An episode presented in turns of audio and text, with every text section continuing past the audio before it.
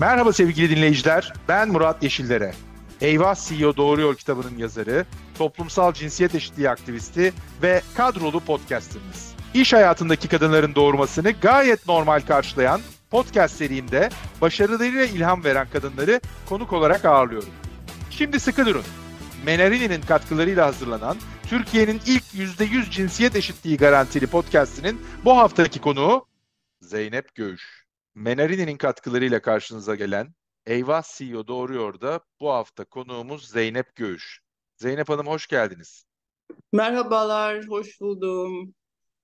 Zeynep Hanım'ı uzun zamandır konuk etmeye uğraşıyorduk. Sonunda programları karşılıklı oturttuk ve Zeynep Hanım da bizimle birlikte olma e, lütfünü gösterdi. Çok çok teşekkür ediyoruz kendisine. E, Zeynep Hanım konuşacak çok şey var. E, edebiyatı e, konuşmak istiyorum. E, daha öncesini, diplomasiyi, uluslararası ilişkileri e, ve özellikle sizin kadın hareketi içindeki e, yaptıklarınızı konuşmak istiyorum. Ama önce güncelden başlayalım. Şöyle bir soruyla başlayayım. Çok mu yalan söyledik? Ya bana öyle geliyor ki evet bugün içinde bulunduğumuz durumun önemli bir nedeni e, bizim toplum olarak bize söylenen ve bizim birbirimize söylediğimiz yalanlar. Bunu da derken kastettiğim tarihteki büyük tahrifatları düşünüyorum tabii hala da devam eden. E, bize anlatılan tarihle, e, gerçeği aynı değil. Bu benim kafamı çok e, meşgul eden bir mesele. Zaten e, sorunuz benim son romanımın neden böyle? Çünkü ben yola çıkarken roman yazmakta hep bir mesele ediniyorum kendimi ve o mesele etrafında romanlarım oluşuyor. İşte ilk romanım e, Işık Ülkesi'nden o e, kimlik meselesi üzerindeydi. Biz kimiz? Böyle bir derdim vardı. İkincisinde Zeytin Kuşu'nda derdim bu şu anda devam eden mesele ki onu 2019'da yazdım. Bir anlamda edebiyatın öngörüsü de diyebiliriz buna. Tam bugün işte Akbelen'de e, devam eden olaylara çözüm sunan bir roman. E, üçüncüsü işte orada bu tarihte tahrifat meselesine giriş yaptım aslında. Ee, yok çünkü telafisi romanımda. Bir obje üzerinden, bir nesne üzerinden ki o Abdülhamit'in tıraş sehpasıydı. Ee, biraz tarihi kurcaladım. Son romanda da artık e, Ankara mekan, Ankara üzerinden bu halde, niye bu haldeyiz sorusuna bir cevap aradım. E, bu e, romanda bir taraftan da aslında her e, bu bahsettiğiniz başlıkların bir tarafında da e, bizim podcastimizin e, konusu teması olan toplumsal cinsiyet eşitliği, kadın e, ve özellikle de e, çeşitlilikle ilgili boyutlarda da var.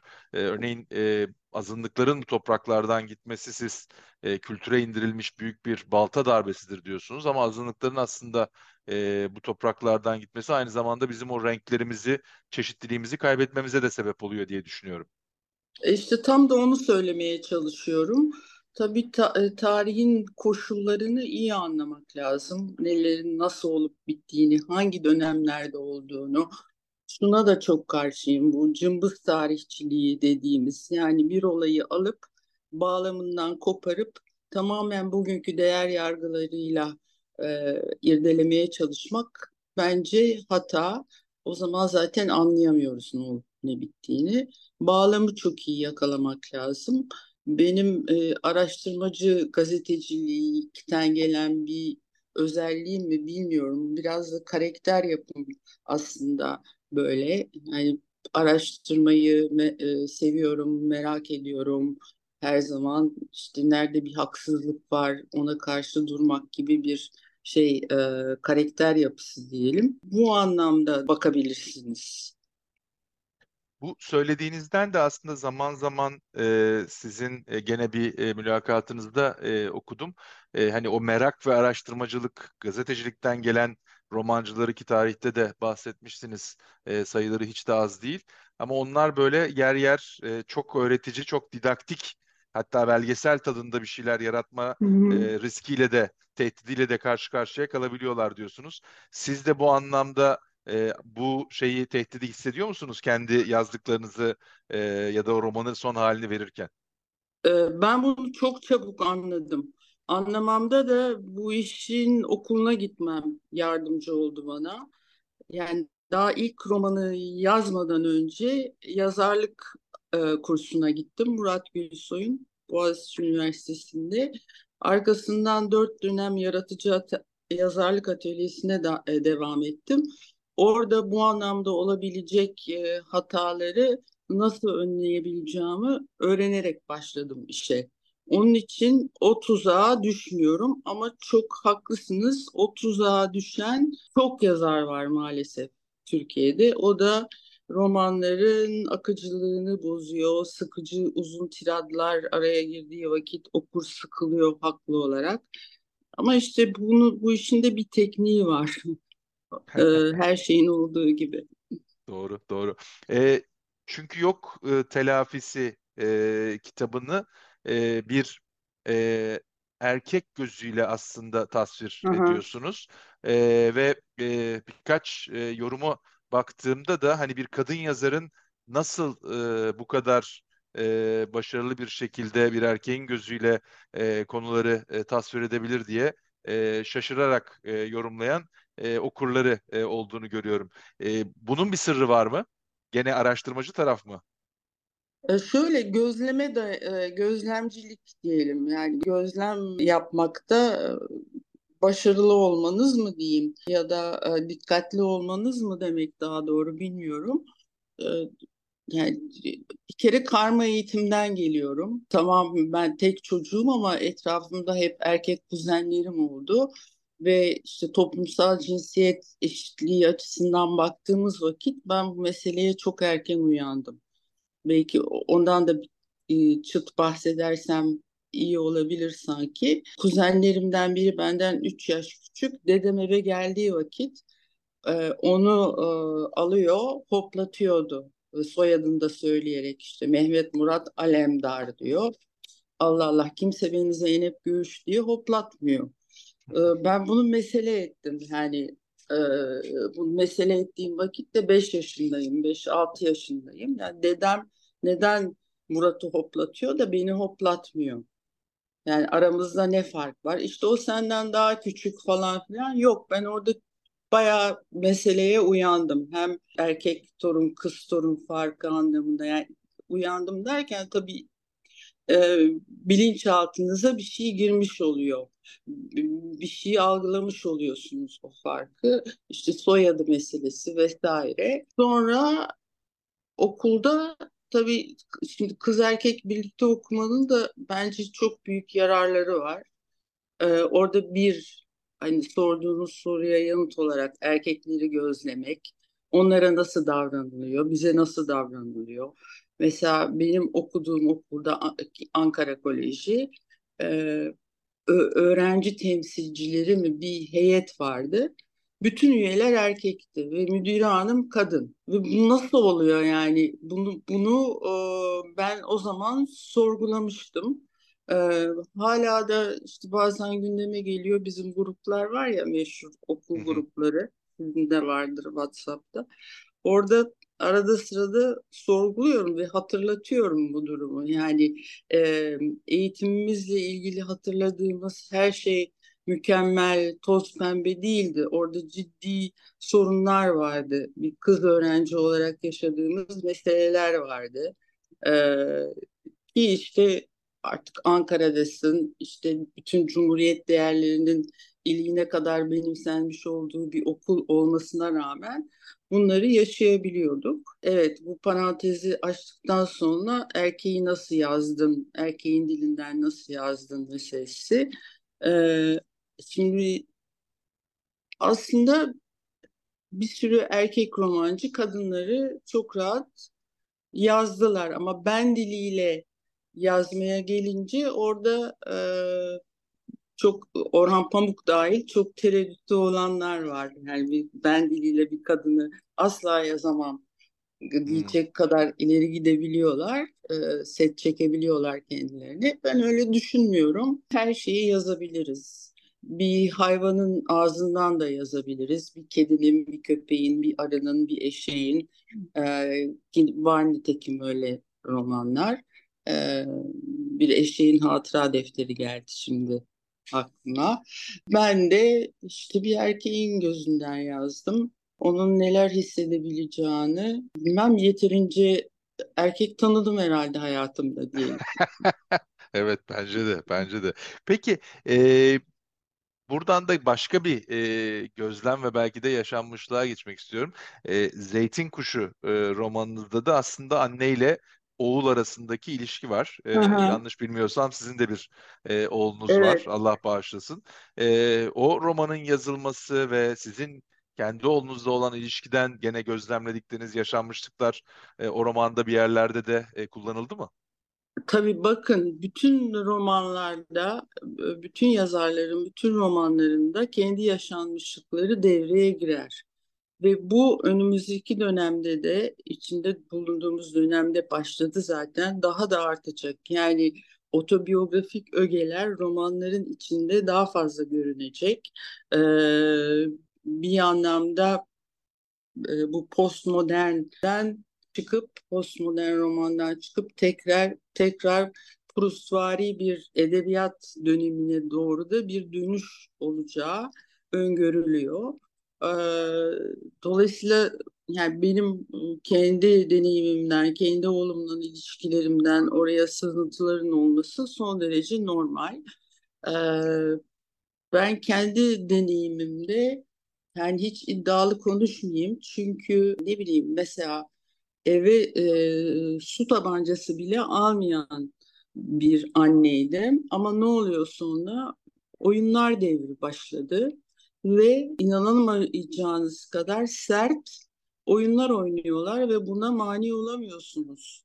Ee, dolayısıyla sizin o oyuncağı almamış olmanız umarım genel e, yapı olarak bir etkisi oluyordur ama sonuçta işte bilgisayarın karşısına geçiyor. Onun en şiddetli hallerini oynayabiliyorlar.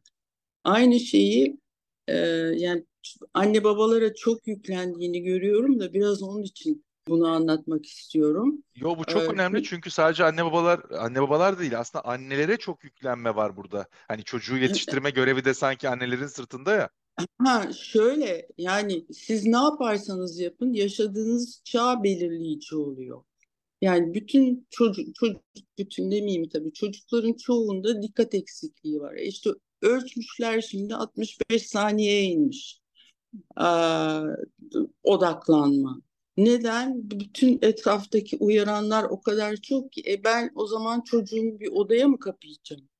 Dört duvar arasında mı büyüteceğim? E bu çocuk ister istemez bir süpermarkete gidecek, bir AVM'ye gidecek. Hayır bunlara hiç gitmeyecek. Evde televizyon da yok, o da yok, bu da yok. Öyle bir şey, öyle bir dünya yok. Okumakla ilgili e, söyleyebileceğim bir şey var. İşte orada da çok yükümlü. İşte e, anneler babaları da katarak işte okumuyorlarsa çocuk da okumuyor. Yok öyle bir şey.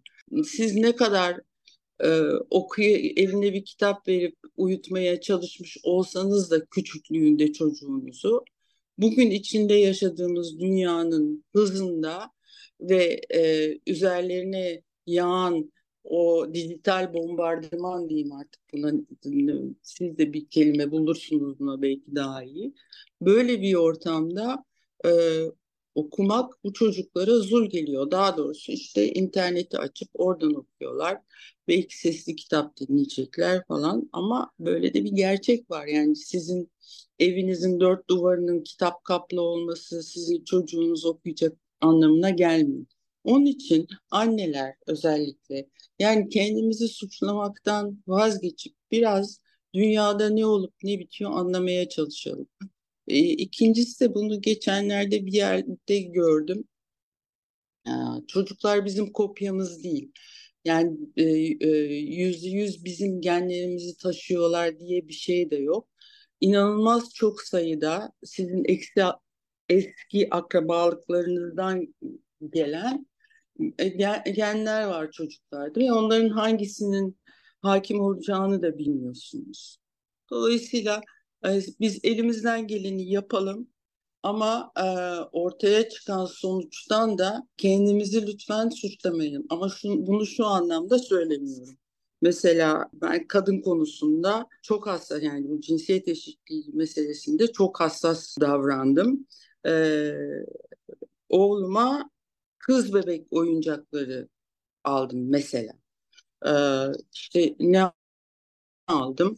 Ee, Barbie bebek almadım. Öyle bir tarzımız yoktu bizim ama mesela işte atıyorum e, mutfak takımı aldım.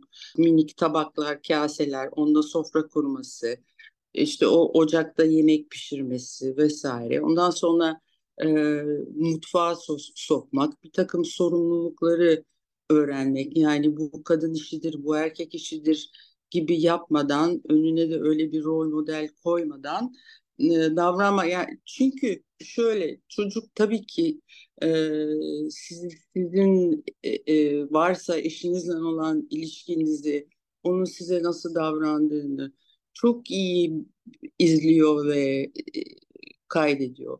Mesela bir takım şeyleri de çocuğun yanında yüksek sesle söylememek gerekiyor. Bu da çok önemli. İşte e, ama o bilmem ne yemeğini sevmez. Ondan sonra onu çocuğa kafasına kakmış oluyorsunuz. Onun yanında tam tersine ya benimki yemek ayırmaz pek demek. E, onu daha iyi teşvik etmek anlamına geliyor. Ama onun bir takım hatalarını e, vurgularsanız ondan sonra onlar e, silinmez hale gelebilir. Yani benim söyleyeceğim özellikle çalışan anneler lütfen kendilerini suçlamasınlar. Çünkü ben biliyorum e, çoğu çok çok gayretli elinden gelen her şeyi yapıyor. Harika, harika. Buradan da aslında sizin başlattığınız yerden birazcık bu e, toplumsal cinsiyet e, eşitliği ya da e, eşitsizliği konusuna e, girelim. Ben birazcık e, ev ödevi yaparken e, arşivlere baktım. E, 2000'lerin e, başında, e, 2009-2010 yılında zannediyorum e, yazdığınız e, bir yazı dan e, dem vurarak orada diyorsunuz ki e, kadınların iş gücüne katılımı işte Avrupa Birliği ve OECD açısından bakıldığında Türkiye en geride en dipte yer alıyor. E, ama e, hani olumlu e, bir takım işaretler var. E, bu anlamda da e, umut ediyorum bunun da e, artmasıyla birlikte Türkiye'de e, kadınlar kalkınmanın en önemli unsuru, dinamosu olacaklar. E, çok da hani tesadüfi sizin bu yazıyı yazdığınızda yazıda da e, referans verdiğiniz kişilerden bir tanesi o zaman devlet bakanıymış Cevdet Yılmaz. E, şimdi gene e, Cevdet Yılmaz e, hükümetin e, içinde aradan geçen zamanda e, okuma yazma bilmeyen kadın sayısı o zaman 5.7 milyon kadınmış. Şimdi bu 2 milyonun altına geldi. Dolayısıyla burada e, önemli bir yol alındı. Sizinle bu yayını hazırlanırken de siz kadın hareketinin ve e, bu anlamdaki çabaların e, yapılanmasında e, önemli adımlar atıldığından da e, bahsettiniz. Bununla birlikte sonuçlara baktığımızda hani demin konuştuğumuz iş gücüne katılım bunlardan bir tanesi siyasette kadın başka birisi örnekleri arttırabiliriz. İstediğimiz yolu ya da istediğimiz sonuçları henüz kat edememiş görüyoruz. E, Nasıl bakarsanız siz 80'lerden beri bu mücadelenin hem içinde olan hem de bunu gözlemleme şansı olan bir insan olarak. Şimdi 80'lerden sonra e, ikinci e, ikinci etap kadın hareketi Türkiye'de başladı.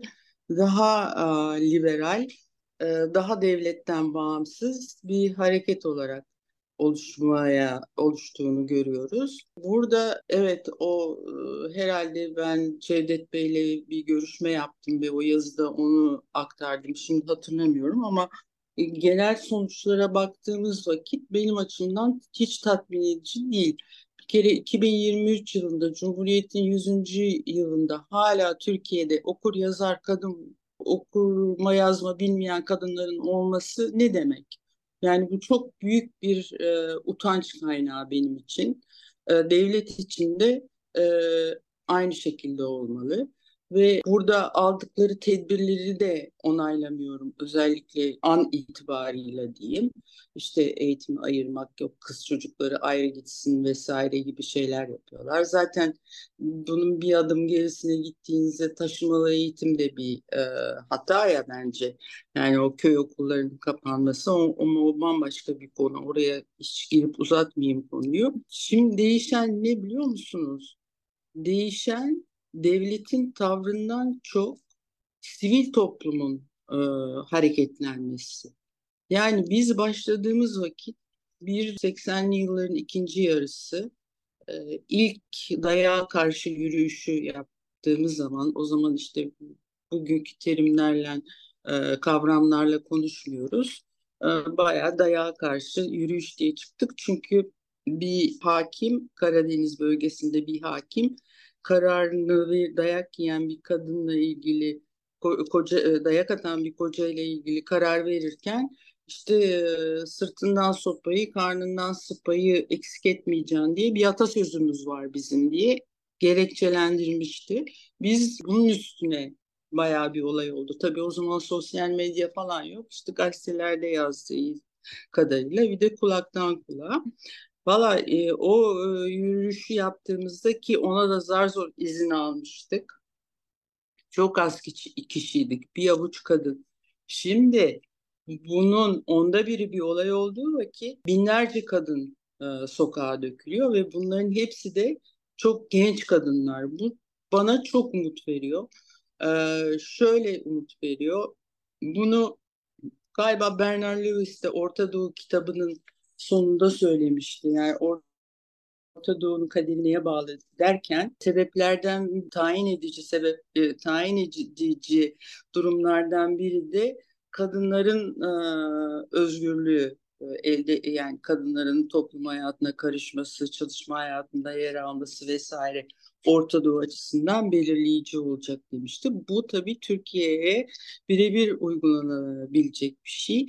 Ee, ben bu kadın e, şu andaki sivil toplum kadın hareketinden umutluyum. Çünkü çizgi çizgideki yükselişi görebiliyorum. Yani e, ivme alan bir hareket ve bunu devletten beklediğimiz vakit e, bu işin olmayacağını da, olamayacağını da, e, işin ruhuna aykırı olduğunu da gördük. Onun için e, benim Türkiye'deki değişimde eğer bir değişim olacaksa bunu siyasi partileri de katarak söylüyorum. Hani şu ara değişimden çok bahsediliyor ya.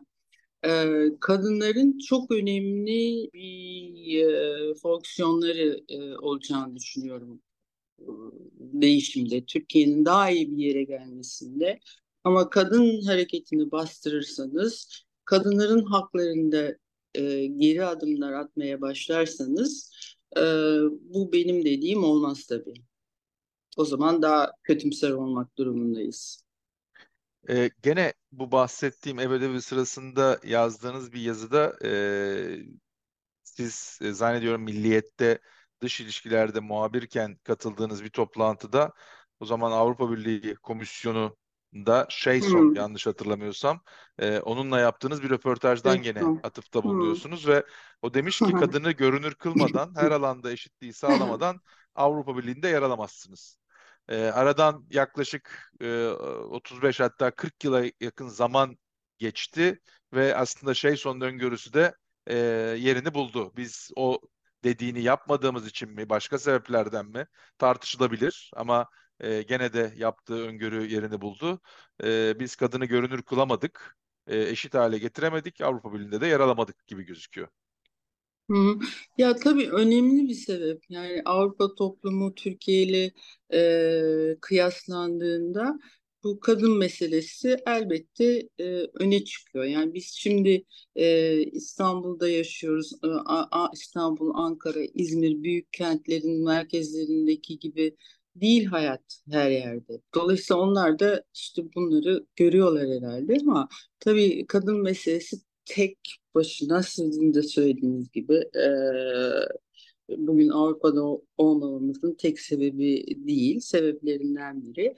Bir de şunu söylemek istiyorum. Yani Avrupalıların eline biz bu kozları aptalca vermemeliyiz. Şimdi gelip adam Şeson burada e, bizden hesap sorabiliyor. Bu ne kadar alt, alçaltıcı bir durum aslında. Biz bu adamların eline bu kozları niye veriyoruz? Üstelik kendi kadınlarımızın sırtından. Yani e, gerçekten olacak iş değil. Yani ben Avrupalıların da iki yüzlü olduklarını bir Avrupa Birliği üzerinde senelerde çalışmış, yazmış biri olarak gayet iyi biliyorum.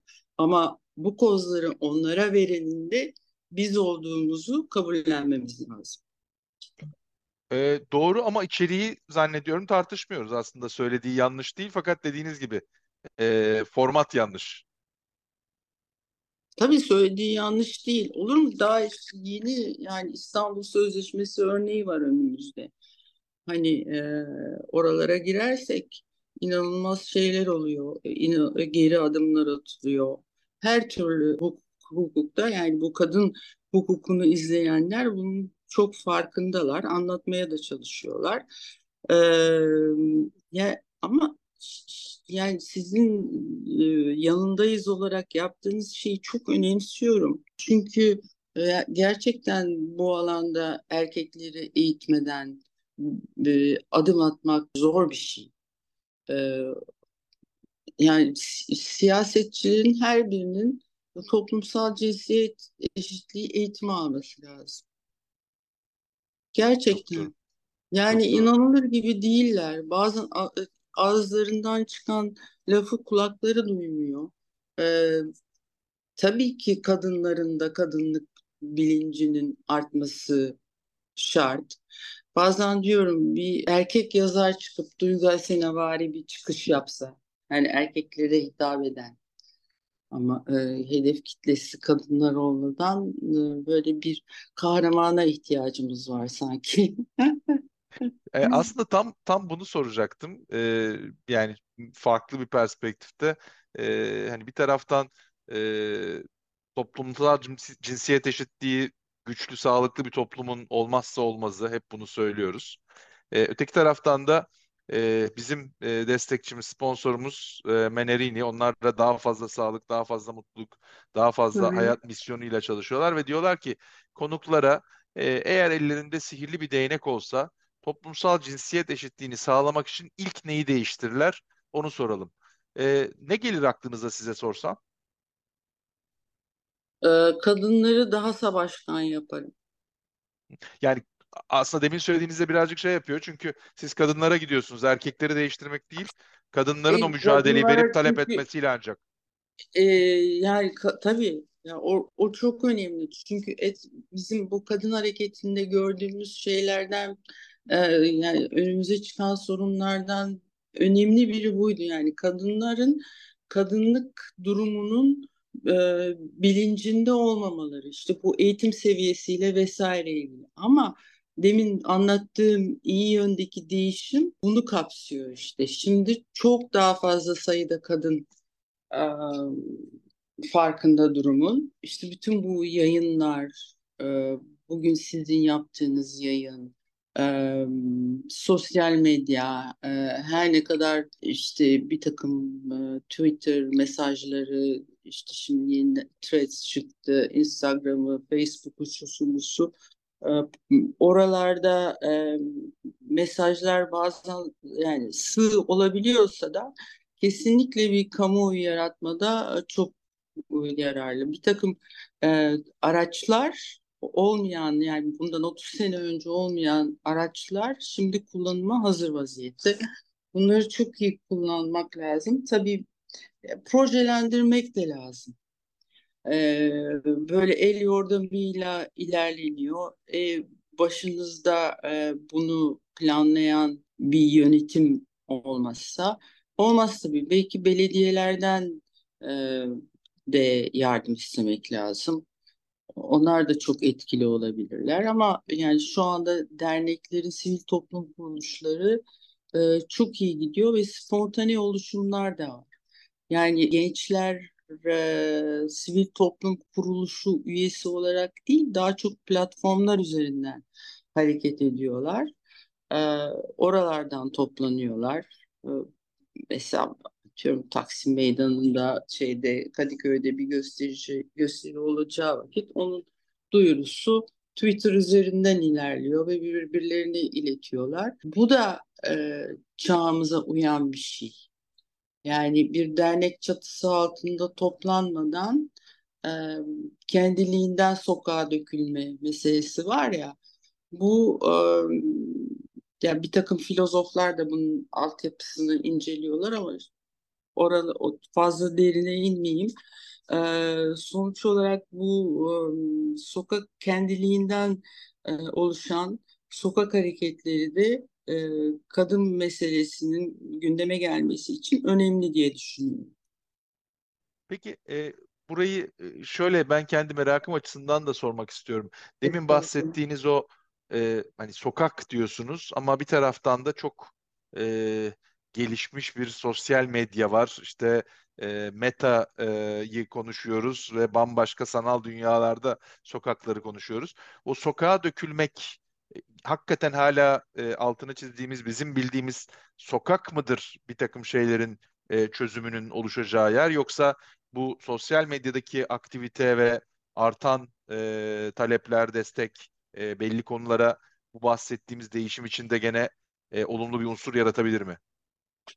Şimdi sokak derken ne e, anlıyoruz? Tabii onu birlikte düşünürsek, yani bir eşiği atlayarak sokağa çıkıyorsunuz. Bu birincisi. Ve orada beş benzemez bir araya gelebiliyorsunuz. Hmm. Dolayısıyla orada bir karşılıklı etkileşim başlıyor ve bizim alışık olmadığımız bir şey benzemezlerimizle bizden farklı olanlarla bir araya gelebiliyoruz bu spontane olaylarda. Bunun da önemli olduğunu düşünüyorum. Neden? Çünkü mesela bu son e, Akbelen olaylarında e, birisi çıktı. Vay efendim şehirlerin burada ne işi var? E, siz bugüne kadar keyif çattınız. Köylünün derdini biliyor musunuz gibi mesela eleştiri geldi. Şimdi bu eleştiriyi ben çok yanlış buluyorum. Çünkü Nişantaşı'ndan birinin kalkıp oraya gitmesi, farklı insanların bir araya gelmesi, yani köyle kentin bir araya gelmesi bu tür hareketlerin başarıya ulaşması için bence çok önemli. Elzem hatta sohbet konuşacak çok konu var ama e, süremizin de yavaş yavaş sonuna doğru Hı-hı. geliyoruz. İki tane daha başlığı da kısa kısa sizden e, duymayı istiyorum. Bir tanesi aslında e, genel itibariyle medya, e, gazetecilik ve gene bu kadın perspektifinde e, bunu e, konuşmak istiyorum. E, birkaç gene eski yazınıza baktım. Orada e, haklı olarak siz işte televizyonlarda e, her konuyu erkek yorumcuların yorumlamasından şikayet ediyorsunuz. E, aradan geçen zamanda aslında bu konu değişmediği gibi daha da artmış durumda. Hani kadın konularını bile erkeklerin yorumladığı bir medya e, sahnesi var. E, o zaman da gene sizin dile getirdiğiniz enteresan bir şey var. Diyorsunuz ki e, kadın gazetecilerin gerçekten e, siyaset konusunda veya e, meselelerle ilgili yorum yapacak kadın gazetecilerin sayısı da sınırlı. E, sizin deyiminizle söylüyorum deniz kurur arkadan gelen yok diyorsunuz ki hani geldiğimiz noktada birazcık bunu görüyoruz. Ee, yaşanan noktada e, farklı sebeplerle e, bu e, kadın konusunda ve genel olarak da toplumsal konularda mesele haline getiren, bunları yazan, çizen, araştıran e, kadın gazeteci sayısı e, sanki giderek azalıyor. Hani bunun bir e, çetelesi veya tutunu var mı bilmiyorum ama e, işte, gene e, bunu bunu nasıl yorumlarsınız? Ya bunu bundan emin değilim. Yani sayıları azalıyor diyemem de görünürlükleri azalıyor. Hmm. Yani birer e, işte o programlar birer erkek kulübü şeklinde yapılıyor. İşte araya bir tane e, kadın ya koyuyorlar ya koymuyorlar belli değil ama çok iyi mod kadın moderatörler var mesela. Bilmiyorum bir Afşin'in yerini kim tutabilir? Yani erkek e, ben bilmiyorum. Bunun gibi bir sürü isim var. E, dış politikada yazan, şey yazan ama görünürlükleri az. Bu da şuradan kaynaklanıyor.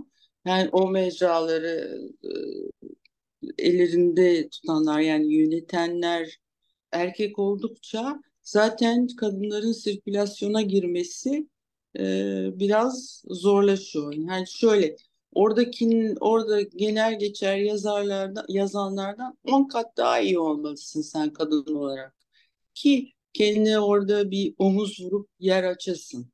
Şimdi böyle de bir e, şey var, e, eşitsizlik var. Bunu da kabul etmek gerekiyor. Yani ben zaten öyle erkek erkeğe televizyon programı falan çıktım karşıma e, seyretmiyorum. Hoşuma da gitmiyor. E, şimdi yeni, yani bu aslında sadece medyada değil, edebiyatta da bu böyle. İşte bir son bir der, edebiyat dergisi kapağı çıktı. Sadece erkek şairlerle mesela. Yani bunlar hangi kriterlere göre seçilir, ne olur? Ee, ama iyi olan şu anda bunu sorgulayabiliyoruz. Yani mesela şu anda ikimiz bunu konuşabiliyoruz. Böyle bir sorun olduğunu dillendiriyoruz. Bizi dinleyenler de bunun farkına varıyorlar. Yani farkındalık çok artıyor. Buna eminim. Bu da çok çok iyi bir gelişme. Ve bunun aslında hani sizden duyduğum aslında e, bu farkındalığın e, medyayı yöneten ya da yönlendirenler tarafında oluşması için demin söylediğiniz gibi sorgulayanların sayısının artması, izleyen ya da izlemeyenlerin sayısının değişmesi gerekiyor ki e, medya yöneticileri de veya bu sunuyu hazırlayanlar da değiştirsinler diyorsunuz. Ee, evet, onun gibi bir şey doğru. Yani Hı-hı. arz ve talep hani talebin e, doğru e, formasyonla e, bir takım Tabii, şeyleri istemesi tabii gerekiyor yani ki bunun arz da buna uygun hale gelsin. Tabii dillendirilmesi, ke- yani şunu görüyoruz, kendiliğinden yapmıyorlar.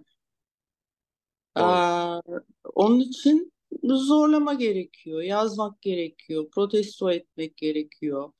Aa, bunun gibi e, her türlü eylem bence yararlı. Peki e, belki e, son olarak hani e, son derece önemli olmakla birlikte süremizin azlığı nedeniyle e, siz e, çok derinlemesine özellikle Avrupa e, Birliği ama genel olarak da dış ilişkiler konusunu da e, gazetecilik döneminizde irdelediniz. Hala da e, takip ediyorsunuz. Burada da e, gerek diplomaside gerek dış ilişkilerde e, kadın e, lider sayısı, kadın yönetici sayısı, e, kadın müzakereci sayısı e, yeterli sayıda değil. Orada da bir dengesizlik var. E, bu da acaba ülkeler arasındaki bu gerginliğin giderek yükselmesi, e, dünya üzerindeki sıkıntıların artmasının bir sebebi olabilir mi diye düşünüyorum. Açıkçası irdelediğim, e, ciddi olarak irdelediğim bir konu değil. Onun için de bu konuda ahkam kesmek istemem açıkçası. Fakat genel olarak baktığımda ya giderek şöyle bir noktaya geliyorum. Yani bu kadınların eğitimsiz bırakılması, genel olarak halkın eğitimsiz bırakılması sanki bilinçli olarak yapılan bir şey gibi geliyor. Bir de bütün bu Orta Doğu yani savaşın, bütün savaşların anası Orta Doğu bölgesine baktığım vakit orada bütün bu petrol zengini ülkelerin halklarının e, eğitimsiz olarak bırakılması, oralarda diktatörlerin desteklenmesi, bütün bunlar sanki söyleyeceğim çok keskin gelebilir ama giderek geldiğim noktada yani bu kapitalizmin iyi bir şey olmadığını e, ve bizim gibi ülke, halklarını sömürerek ilerlediklerini, Avrupa Birliği'nin içinde bizim yer almamamızın sebeplerinden biri olduğu, birinin de bunu bu olduğunu düşünüyorum. Burada e, ya bu işi yönetenler e, kadınları ister mi? Emin değilim. Yani bu işi yönetenler derken tabii biraz fazla komplo teorisi gibi gelecek size ama yani dünyayı yönetenler diyeyim. E, sanki e, bu kadın hakları meselesinde e, çok da ileri gidilmesini istemiyorlar. Her ne kadar bundan farklı bir söylemle karşımıza geliyor iseler de çünkü kadın daha zor kontrol edilen bir insan türü. Enteresan. Neden böyle diyor söylüyorsunuz? E, yapı olarak daha e, ben daha isyankar olabileceğini kadınların daha kolay başka kaldırabileceklerini eğitildik eğitimleri ta- tamamlanmış olduğu e, takdirde ve daha cesur olabileceklerini düşünüyorum. Bu benim hissiyatım. Yo aslında o, o kısmı doğru ama gene o sizin söylediğiniz e, eğer kısmını belki altını çizmek lazım. Orada da o e, hani özgüvenin belki de e, güçlendirilmesi, artması e, gerekiyor e, kadının yetişme sürecinde. Aksi takdirde hani erkeğin hep arkasında kalmaya, gölgede kalmaya e, itilen bir kadının da o kırılmayı yapması her zaman o kadar da kolay olmayabilir diye düşünüyorum. Ya işte bu kadın ne kadar kadınların tercihi böyle bu durum. Kesinlikle O değil. ha, Öyle öyle bir iddiam yok. ve kadın e, bence yani daha acıya dayanıklı, daha e, ne diyorsunuz e, çok e, aynı anda çok işi e, birden yapabilen, doğursa da doğurmasa da o, o doğurganlık e, meselesinin olması, bunlar e, önemli ayırt edici özellikler. Yani kesinlikle kadınlar daha e, tuttuğunu daha iyi koparabilir ve e, daha kolay isyan edebilir, isyan bayrağını daha kolay çekebilir gibime geliyor bana. Peki son soru olarak bu söylediğinizden bağlantılı olarak bu bahsettiğiniz susmayan, kabul etmeyen kadınların 20 sene, 30 sene, 40 sene öncesine göre Türkiye özelinde konuşursak e, işlerinin daha kolay ya da daha zor olduğunu söylemek mümkün mü? Hangisi? Yani şu anda yani bana göre tabii bana katılmayabilirsiniz ama e, bir e, bastırma, korku yayma ortamı var. E, bundan da herkes gibi kadınlar da etkileniyorlardır ama nereye kadar? Yani nereye kadar gidecek bu? Bir yere kadar başarılı olabilirsiniz. Bir noktadan sonra patlar bu gibi geliyor bana. Harika. Zeynep Göğüs çok çok teşekkür ediyoruz. Nefis bir sohbet oldu. E, ufkumuzu açtınız. E, Ay, bizimle birlikte rica olduğunuz için ederim. de Ben çok teşekkür teşekkürler. Hoşça kalın. Eyvah CEO Doğruyor da konuğumuz Zeynep Göğüş oldu. Önümüzdeki programda farklı bir kadın liderle tekrar karşınızda olmak dileğiyle.